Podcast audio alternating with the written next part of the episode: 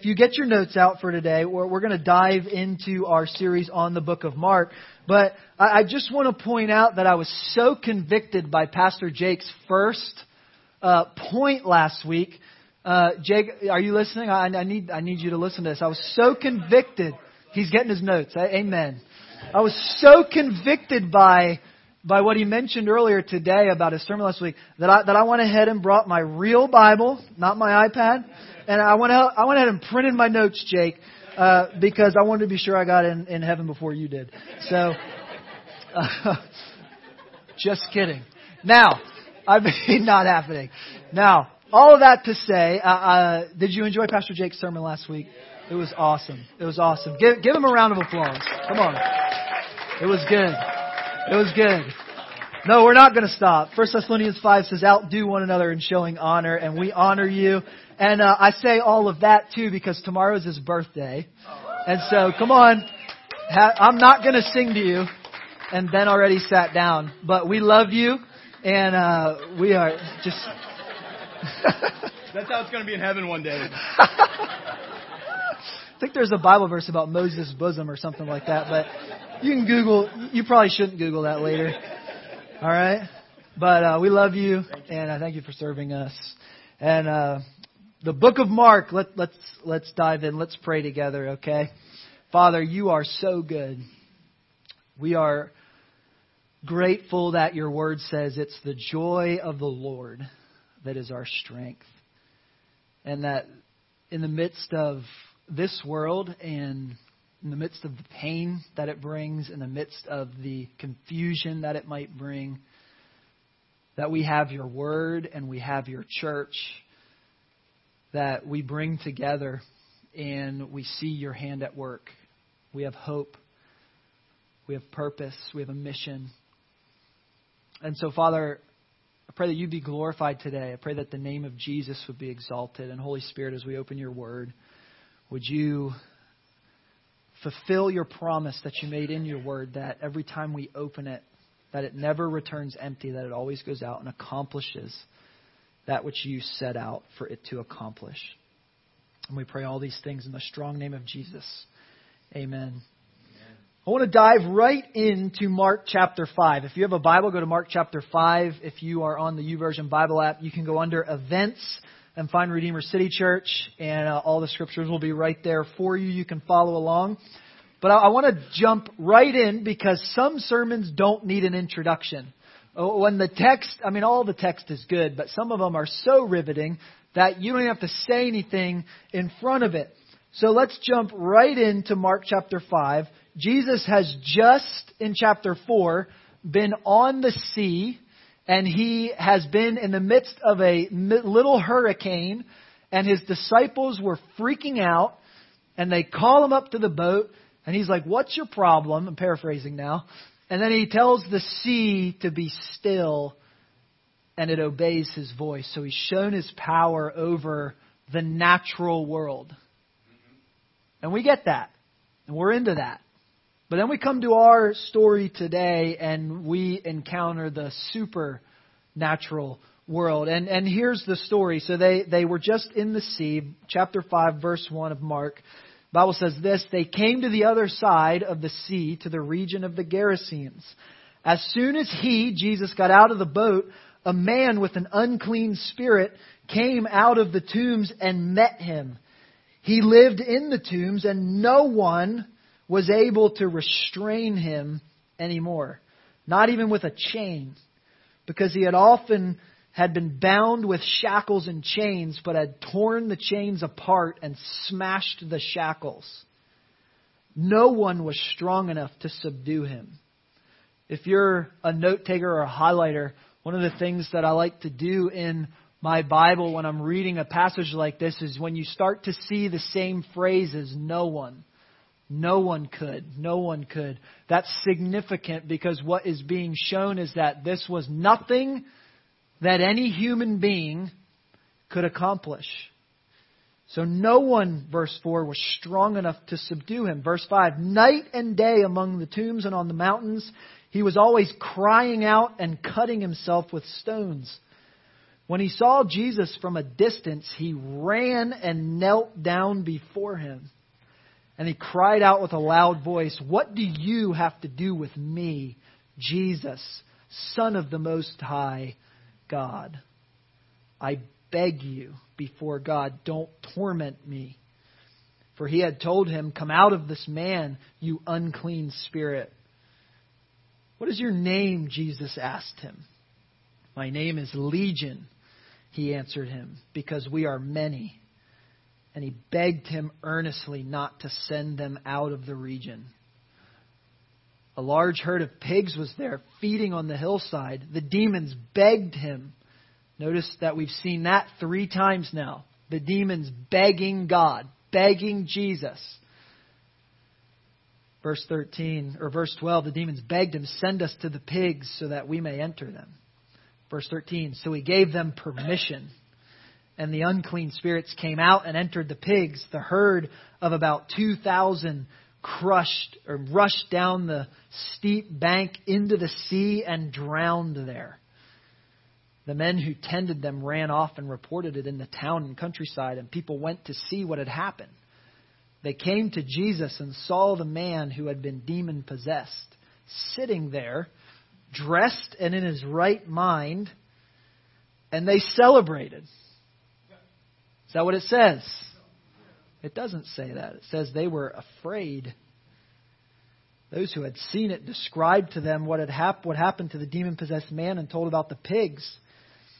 Then they began to beg him to leave their region. As he was getting into the boat, this is Jesus, as he was getting into the boat, the man who had been demon possessed begged him earnestly that he might remain with him. Jesus did not let him, but told him, Go home to your own people and report to them how much the Lord has done for you and how much he has had mercy on you.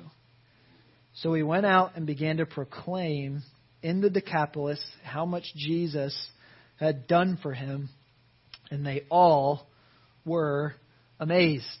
Now, as we dive in here, C.S. Lewis once said that for humans, we tend to either overestimate or underestimate what is a result of the devil.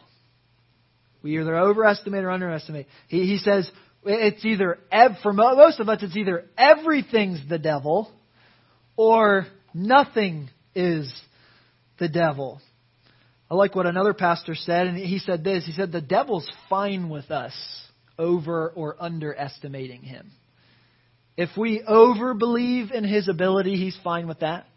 If we undersell what he's capable, he's fine with that. As long as we don't Bible believe what he's capable of. There's some truth in that, right? There, there's a tendency for some of us, if we're driving home today and we run out of fuel, we look at the kids and we go, oh, that was the fuel demon, right? And you're like, be afraid. You're, you're just like, like, no, like your lack of planning was not actually a demon. You just got to put gas in your car, right?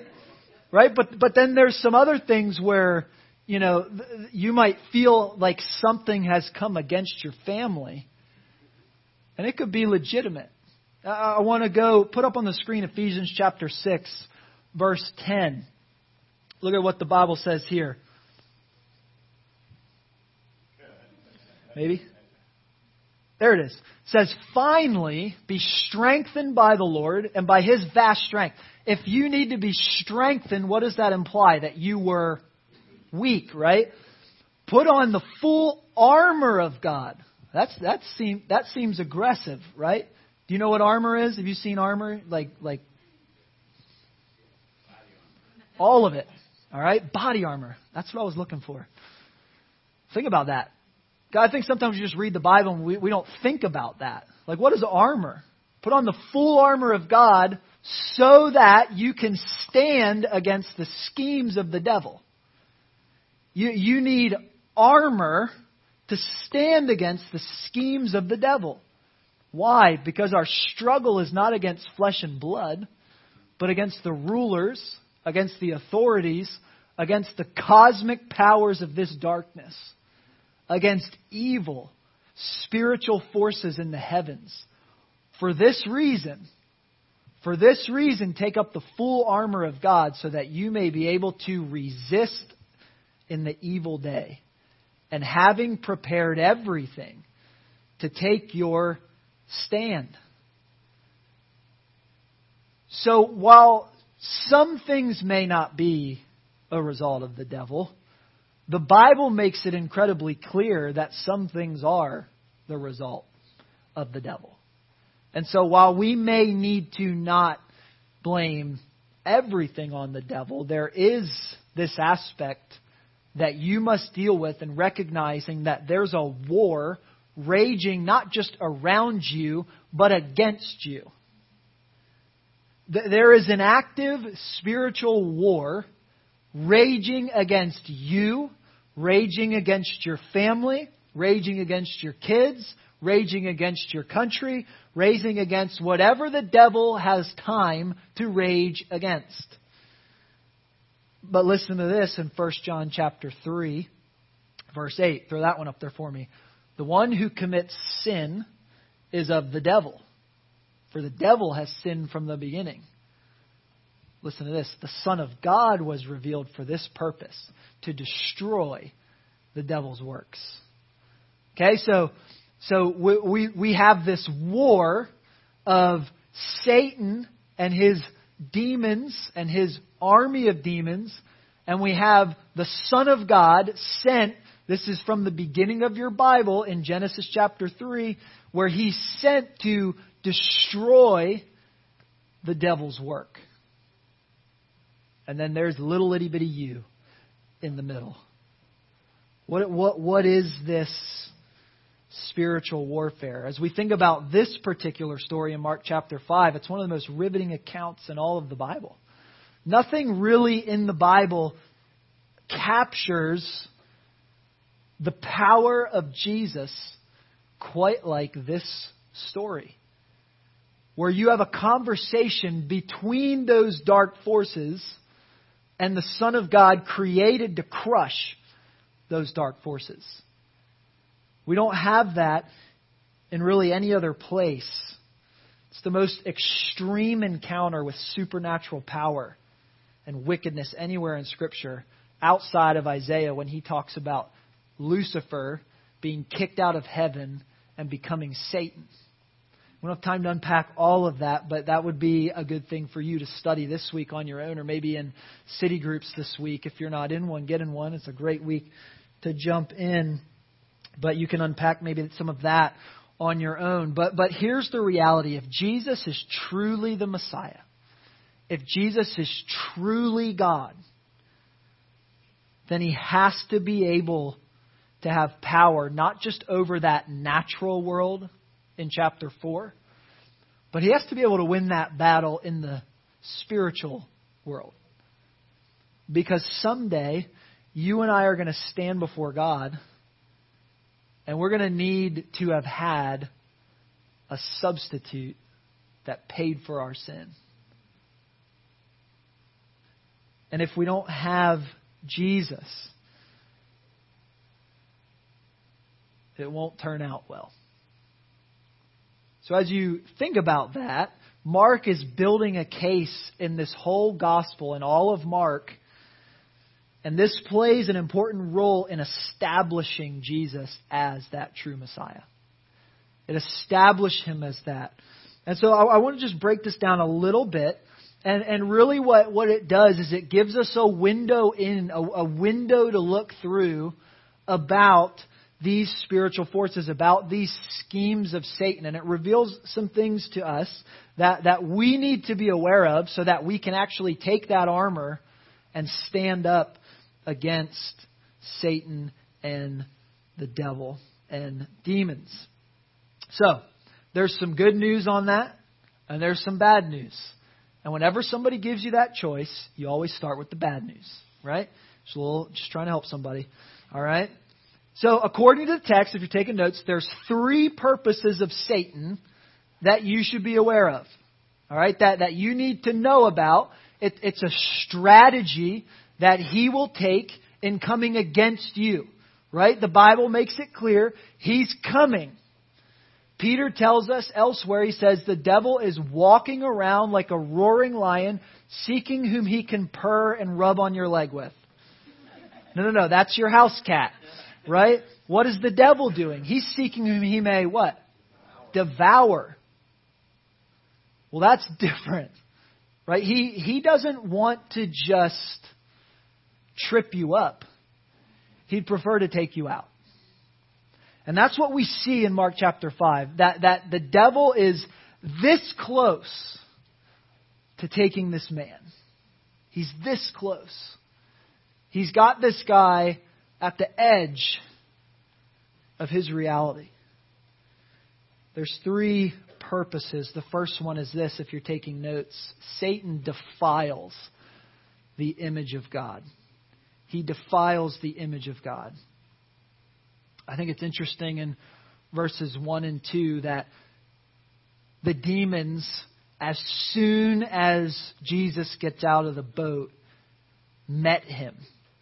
He was possessed with an unclean spirit, he's possessed with a demon. Satan defiles the image of God. Here is a human being, which the Bible tells us is created in God's image, and the first thing that they want to do with that man is take over his body. They want to take over his body. Has it ever occurred to you that potentially, even though uh, you as a follower of Jesus Christ, the Bible says, greater is he who is in you than he is in the world. So I don't believe that you can be possessed by a demon, but you can most definitely be oppressed by a demon. Are you tracking with me on the difference there? That Jesus gives you the Holy Spirit. He sends you the Holy Spirit when you become a follower of Jesus. And so he's greater than the one in the world. So he's not going to possess you, but if he can oppress you, you better believe he'll take that opportunity. He'll take that opportunity. And he'll oppress you. This unclean spirit, I love this, comes out of the tombs. He's dealing with darkness. You look, look at our look at the world we live in today. You know, if you were to go do some research on the United States of America and on our medication and on uh, just the uh, the rate of suicide and depression, you can't tell me that in this land of liberty that there aren't demonic forces oppressing people. The greatest nation on earth is also the unhappiest.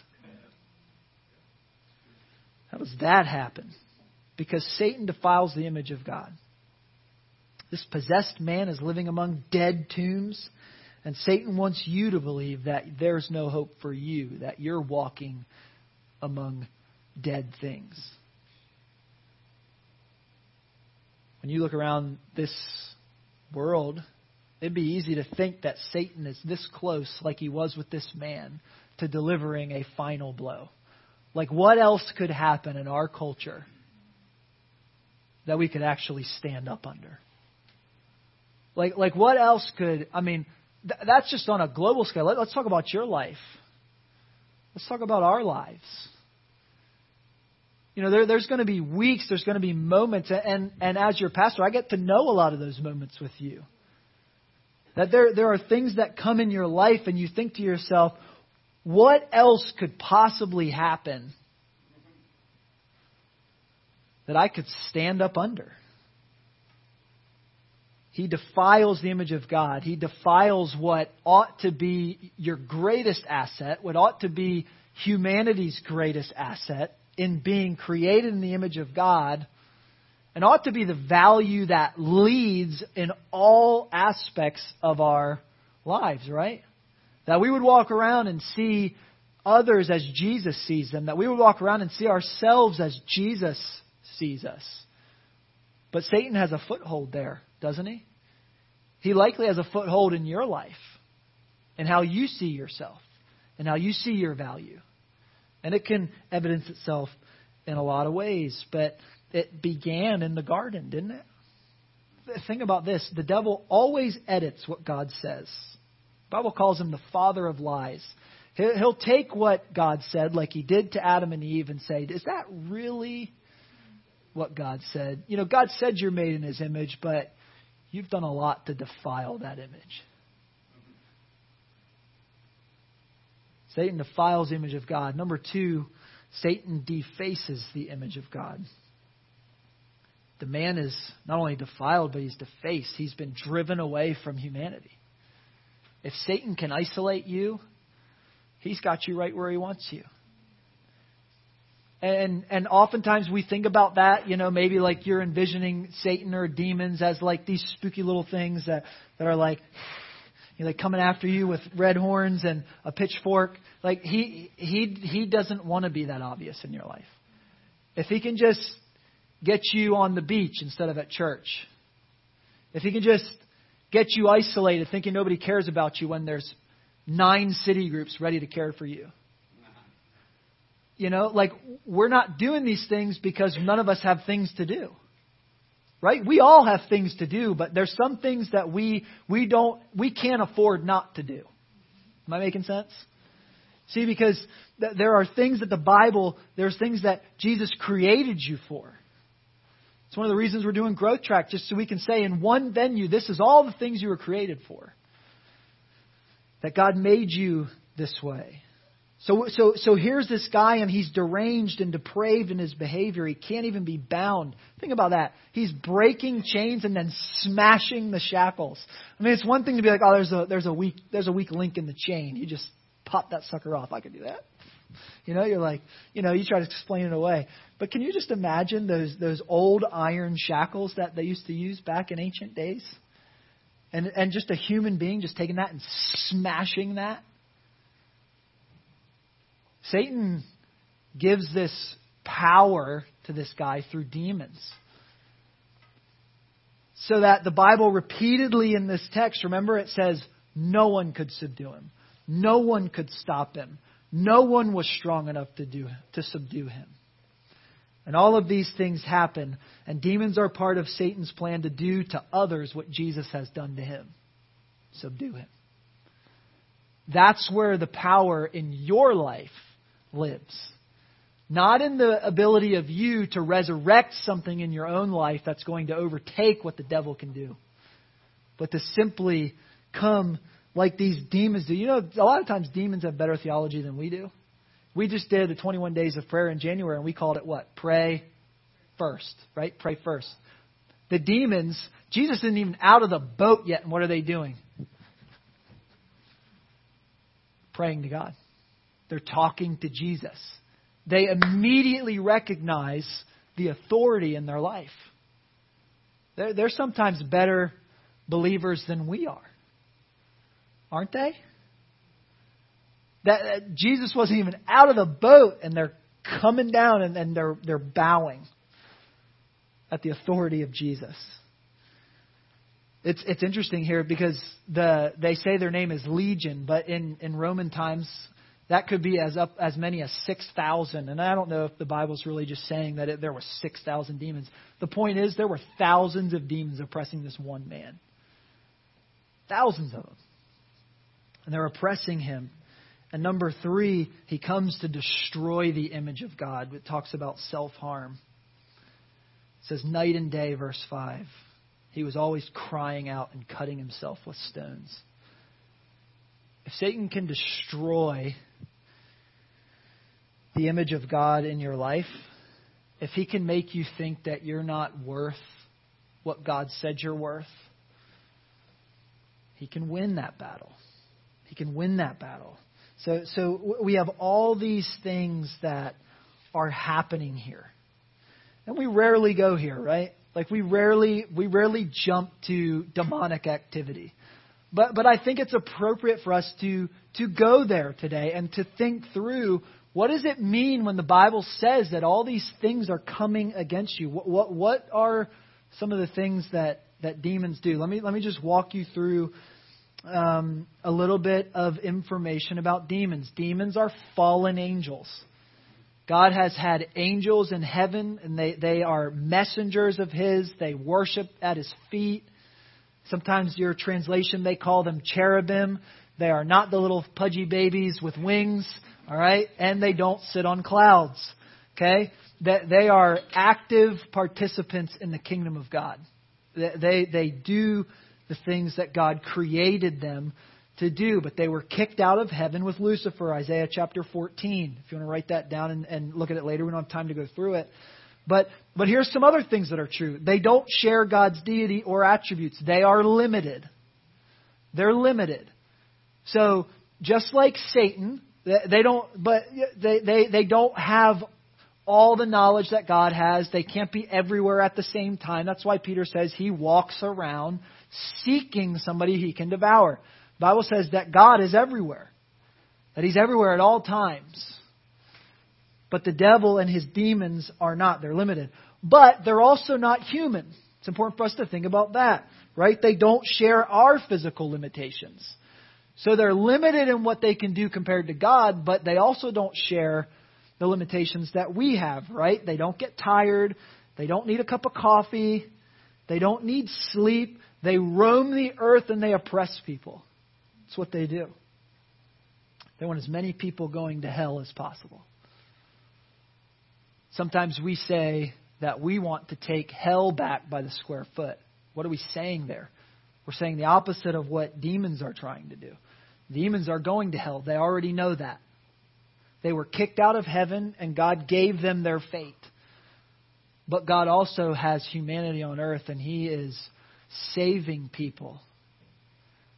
That's why He says with great uh, anticipation what we studied the last two weeks, what Jake talked about last week when I talked about the week before, that, that there's urgency in spending time with people who aren't like Jesus and going out into the hedges and highways and what's the Bible say? Compelling people to come in because this is real. Hell, I, I, I like to tell, I used to tell kids when I coached basketball and they would be like, what the hell? And I would be like, hey, like, I know that you think that is just a fun thing to say, but think about it. That's a real place. People don't want you to just not say that because it's a curse word. What's a curse word? They change from culture to culture. Why do, why do we care about that thing? Because it's a real place, and real people are going to that real place. And that's why Jesus spent his time with the sick. That's why Jesus spent his time with sinners. That's why he spent his time with you and I. Because we need Jesus. And as, as we are considering these, they're roaming, these demons are roaming the earth. Demons can possess people, but not Christians, 1 John 4 4. Demons desire to deceive people and keep them from Christ. Demons are at war with God and you, according to the Bible, Ephesians chapter 6. And if you read Revelation, you'll see these cosmic wars, these cosmic battles that take place. All these things are happening. And there's a time of judgment coming for Satan and his demons. It's called the Great White Throne Judgment. But before that final judgment, we see demons active in the Bible and active in our world. Acts chapter 10, verse 42, Revelation 20, 11, and 12. They're active. And so while we're not saying that there's a demon under every rock, we are saying that there is an active spiritual war that you should not only be aware of, but that you, according to Ephesians chapter 6, should be actively taking a stand against by putting on the armor of God. What about Satan himself, the prince of demons? Satan's a deceiver, Genesis chapter 3. He's an accuser, Revelation 12:10. And 1 Peter, he actively prowls, seeking whom he can devour. Now, all of that to say what? What I think you see in Mark chapter 5 is that spiritual warfare, track with me here, spiritual warfare is a worship problem. That it's it's not that Satan just wants to do anything. What was Lucifer's original problem in Isaiah? He was tired of worshiping God and thought that he deserved to be worshiped. Translate that into your own life. I'll, I'll pick on me. When I struggle with something, it is oftentimes a pride problem, right? That I think what I want is better than what you want. What is that? It's a worship problem. Rarely are we seeing people in this culture and even in the church laying down our lives for other people. I mean, just think about that. Like, think about the things that the Bible talks about in us laying down our lives for somebody. That's scary. It scares me to death. And we've we've tried to dabble in it. but it's really difficult. It's really difficult. Satan works in three primary ways, I think. He works in the world, he works in the flesh, and he works in the demonic. And it's a war.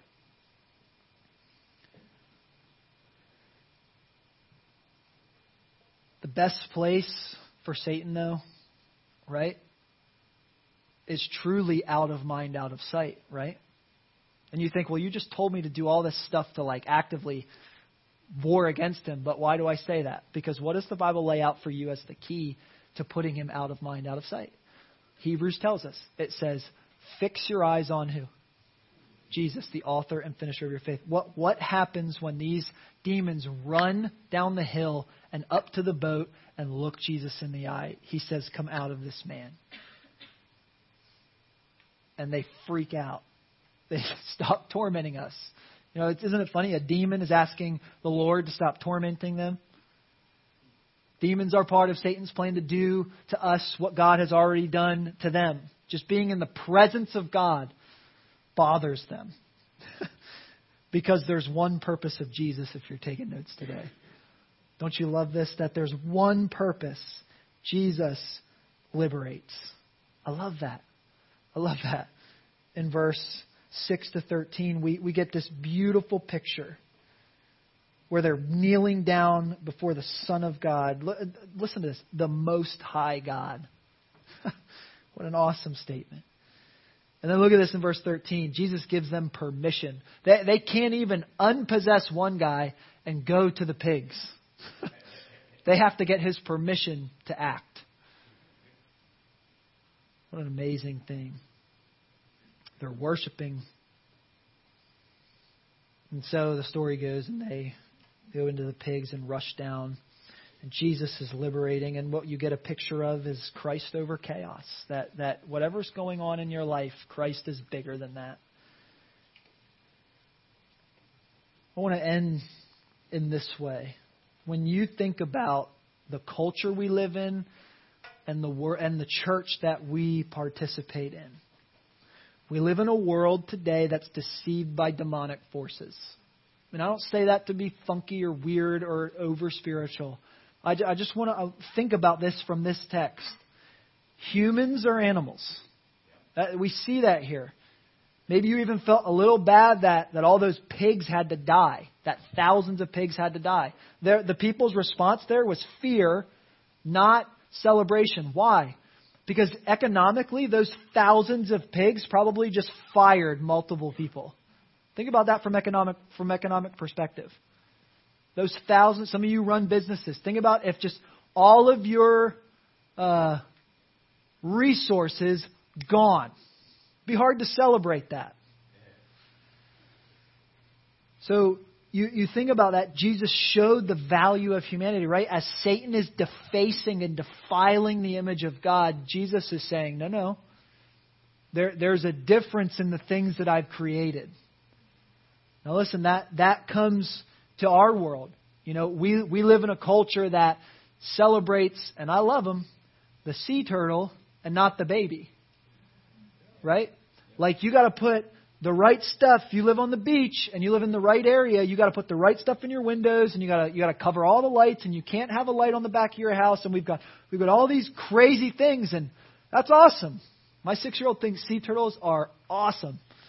And so I want all the sea turtles to live. I do. I love sea turtles.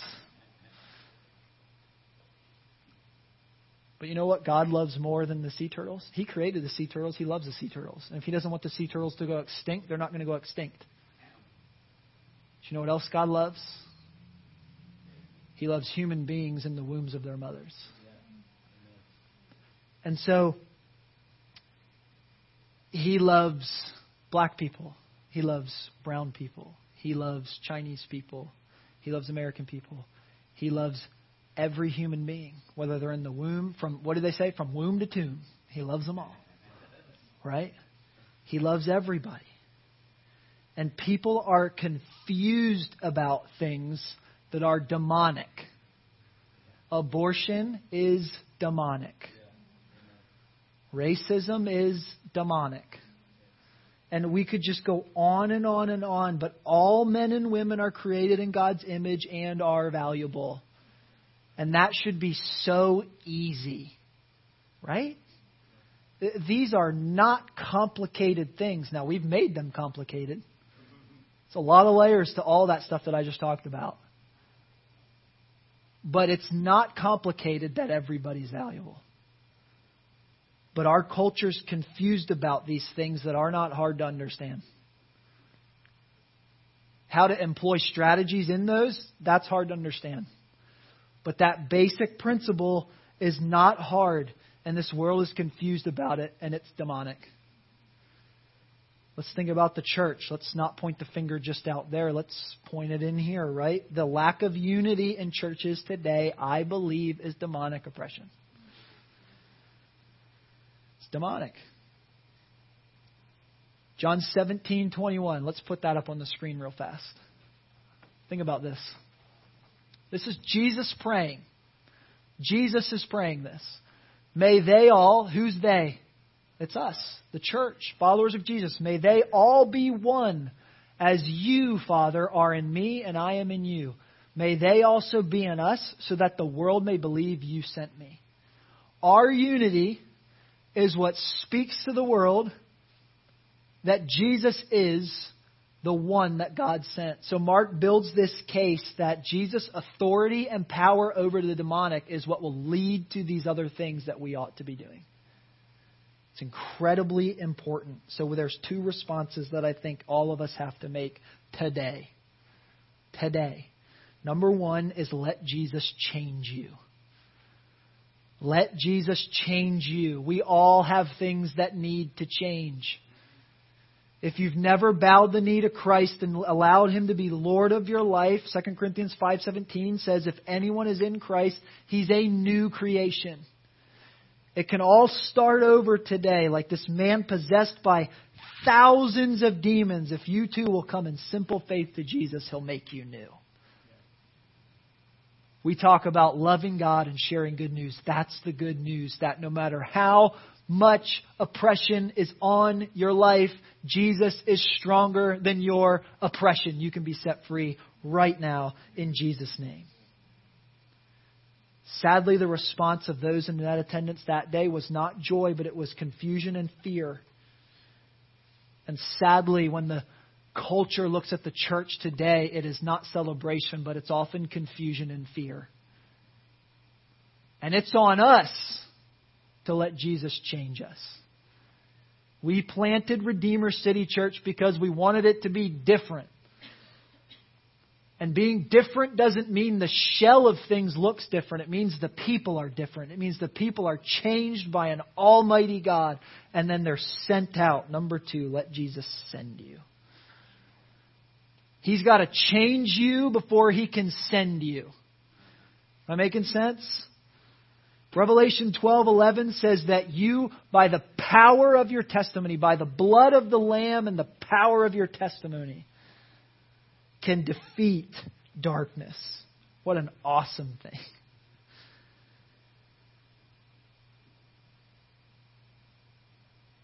You know what's really cool?